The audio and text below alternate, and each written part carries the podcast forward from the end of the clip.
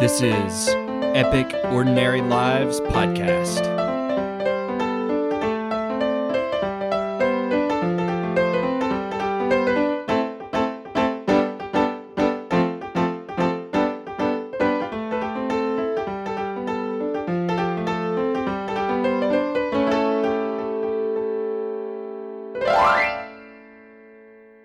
Welcome to episode 43 of Epic Ordinary Lives, the podcast that believes in the power of story.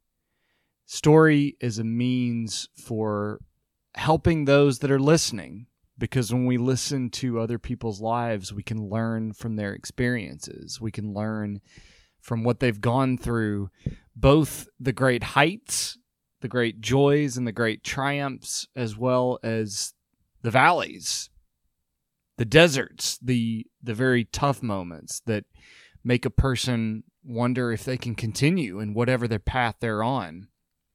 Those things that rattle us, that make us question our identity, that make us question the path that we're on. So we can learn all of those things by listening, but we also learn so much by telling our own stories, sitting down and really reflecting on our lives and that's the goal of this podcast to mine those stories of human lives, ordinary people who are nonetheless epic, who are doing their best, learning from what they've gone through, and continuing on in spite of whatever challenges they may face. Now, this episode is a little bit different than the standard, where I'm interviewing an ordinary person who's living an epic life this is a what I've learned episode where I want to unpack some of the takeaways, some of the lessons from previous episodes. So I'm going to play a clip from a previous episode. This actually came from episode 33 Seth Budai on taking risks to find alignment and home. So I'm going to play a little clip of a part of that interview because I actually want to talk about the the takeaway there. Just to give a little bit of context for this clip that I'm going to play, we cut into the middle of the episode with Seth sharing this very challenging and dark period of his life where he and his wife had moved to Florida for him to pursue a, a position as a personal trainer in a gym and it wasn't working. It was completely wearing him out, uh, wearing him thin, and it was not the right thing. It both wasn't the right physical space and it was not the right job. Needless to say, it was, like I said, very, very hard. And I get to a point where um, it was really tough on our marriage. It was really tough on like just life in general, just felt very, very tough. And I kind of got to a deciding line of like, well, I can either continue to be miserable, um, hope for something to change, or I can. I, I had a one of the clients that I trained down in the gym. Um, I actually still think of this moment because it was like a very big moment where she took me aside and said, you know, I was basically just like I said, I was miserable, and she looked at me and said, "Only you are responsible for your own happiness." And it just like it hit me like a ton of bricks Oh. It just ah. felt like, oh, I've got to do something. If I want a change, I've got to do something. And it was very like, it was kind of a mixed bag of like, okay, why have I not done something up to this point? And like, who did I expect to change it kind of thing? Like, I, I'm the one that has the power here. And I've kind of like acted like I'm so self defeating and so like miserable, but like, I'm miserable because I've made myself miserable kind of thing. And so I literally like the next day, I think I called up my boss and was like, Hey, I'd really like to meet, um, have like a sit down conversation. And so I, I met and basically told, you know, I was originally, my intention was when I moved down there to stay down there for about three years. And when I met with my boss, I was like, listen, you know, I, I enjoy the gym. I really feel like I'm learning a lot, but I am absolutely miserable and I can't keep going like this because it's not going to be good for anybody if I do. Um, and so I just, you know, basically had a heart to heart and said, like, you know, I don't know what to tell you. You know, we'll we'll figure things out. It was kind of a, you know, it was it was a bad timing because I had just um, decided to go for some continuing education that my company was going to be paying for. So I kind of knew that like by doing this, I was like kind of getting myself in a bad situation because they had just forked out this money for me to go to the certification and I didn't really have the money to be able to pay for it. Um, but I knew that like I just knew that if I didn't do something, um, it wasn't going to get any better. It was only going to get worse you know so and i knew that i had to take control of the situation and do something so that's when i kind of said like this is the situation this is where i'm at this is what i need to do in order to you know basically for for myself for my own sanity for my marriage for my happiness long term for all those things i've got to make a change. And so i basically had zero plan whatsoever. I didn't have any fallback. I basically just said like I'm going to make my way back up to Tennessee. Whether that whether that means I need to you know take really crappy jobs, if that means I need to try and go back to where where I was at before, at the gym I was at before, um, whatever I need to do, I need to do something to reverse my situation that I'm currently in. And when I decided to do that, that was really like the um, I think in a lot of ways that was me you know when you know when they're at the circus and the guy gets in the cannon to get shot that was like when i got in the cannon and decided okay go ahead and you know launch me and yeah. i'll figure out where i end up light the fuse so in that section seth budai was faced with a truth a truth that he was not in the right place that he wanted to be elsewhere and that maybe he had more control over his circumstances than he was giving himself credit for in that moment. This is very poignant. This is very heavy because we all might find ourselves in such a place in any number of scenarios in life between a rock and a hard place in a desert of our of our days where maybe the days feel the same maybe there is a scarcity of beauty and novelty and freshness or maybe it's like Seth Budai's own experience where it was so heavy so busy so intense and so exhausting in both cases we may find ourselves depleted of our of our livelihood. Not the livelihood in the sense of what we do for a living, but maybe I should say our liveliness, that which animates us, that that which gives us life. And in those moments we have to wonder, you know, what is what is the solution? And I I I don't want to come from any place of standing on the mountain and being someone who has really embodied this because I face this in my own life. The question of, as John Mayer said, I'm going to go back and, and maybe date myself, but uh, I think in the song Why Georgia Why, which this has to be back in the early 2000s. Uh, let's see, 2001 John Mayer came out with the song Why Georgia Why, which has the line, Am I living it right? Am I living it right? Because we all eh, can ask ourselves that question, especially when things are hard. And I just want to reflect on this specific lesson that Seth Budai learned that led him to a life and work that was more enriching, more enlivening, more in alignment with what he wanted. I mean, his wife and he moved to Knoxville, where suddenly he didn't feel completely tapped out. He didn't feel as though he was giving all that he had for something that was taking more from him.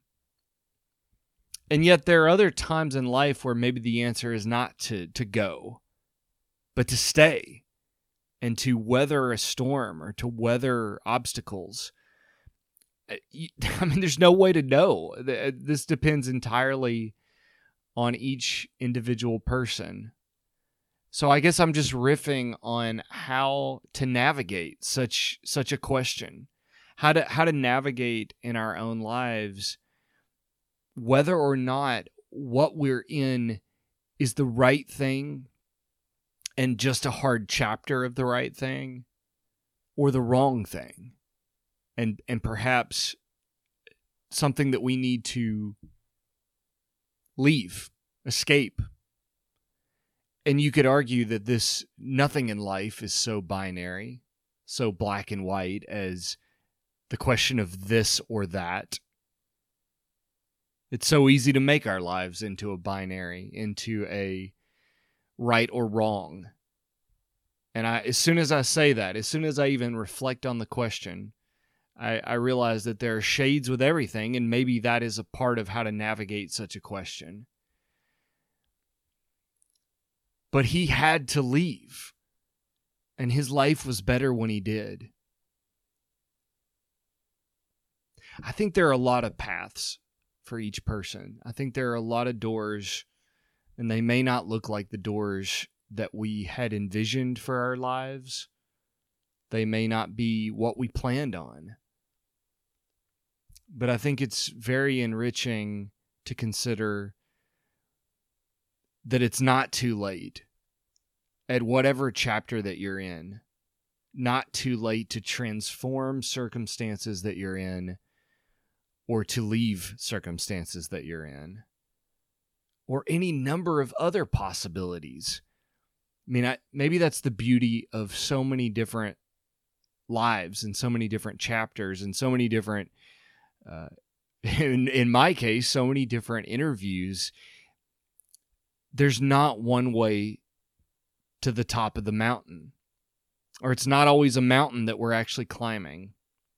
Seth Budai's episode, particularly this episode, episode 33 of Epic Ordinary Lives, is particularly it was particularly empowering for me just because of how honest he was. He's a radically honest person. And his honesty of this this this path that he was on and this path that these chances that he took, they're inspiring. And maybe you listening, maybe you you can be inspired by a similar trajectory. Or maybe your path is different. I, I don't know. I mean, I, I that's not a profound thing to say, you know, every everyone's life is different. But I I just don't know. I guess maybe the other way to look at what he says is that maybe we need to get to that point where we really realize that what we want is not where we are and that we are actually ready to do something different. My dad says to me that a huge part of life is readiness. That he he speaks of the success of his marriage with my mom and you know the the, the success of, of the marriage of my parents as being very much about readiness that when they met and when when they when they got married they were ready to go on that path together to go on that adventure together. So maybe there's no um, planning readiness. Maybe readiness is something that we have to both work toward but also be patient toward. Seth budai seemed to be ready after hearing that incredibly poignant statement, he was ready to step into the arena and do something different. I guess as I reflect on this, I, I think about how it's so easy to take a story like this and say, well, the, the solution is just to have more courage or be willing to take greater risks, be stronger, be tougher.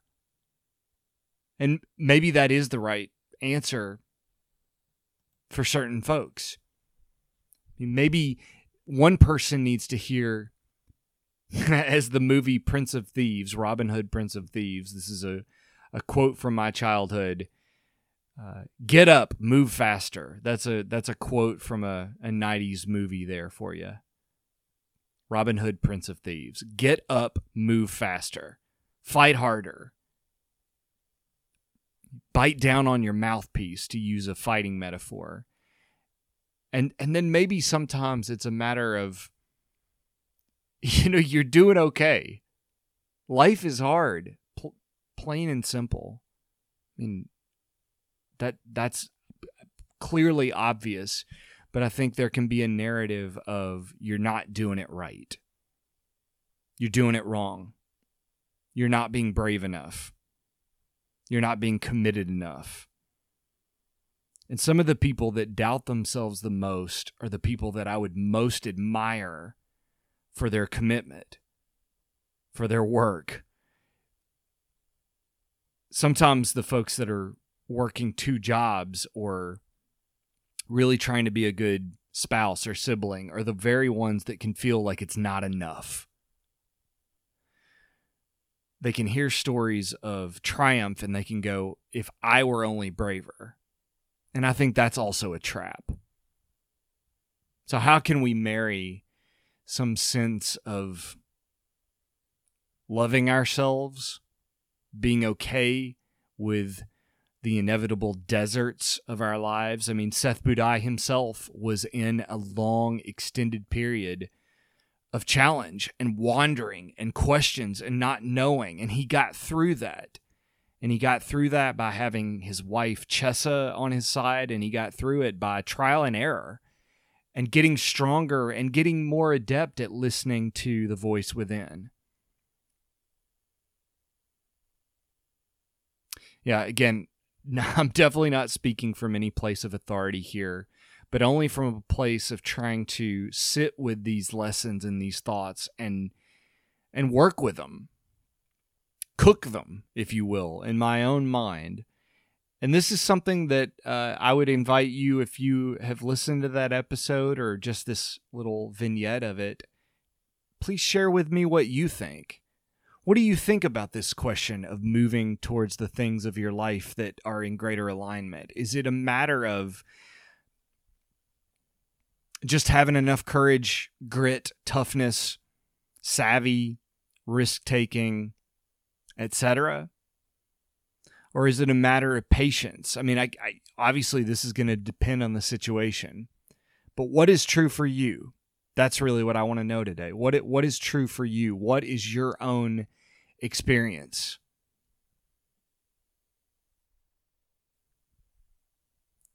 And if you want to talk about this, please either make a post on this particular episode or uh, you can email me at aaron at epicordinarylives.com. That is A A R O N at epicordinarylives.com. This podcast will be back in a couple of weeks. I'm going to take the next week off. Uh, this week is my wife's birthday, and we are going to celebrate in the midst of getting through this pandemic. We're going to honor her birthday, and I will be back in two weeks with another episode, another Epic Ordinary Life. If you're enjoying this, please write a review on Apple iTunes. Please take just the time necessary to do that. It's a huge benefit to the podcast. It allows other folks to find it. And also, if you're enjoying it, share share this with a friend, please.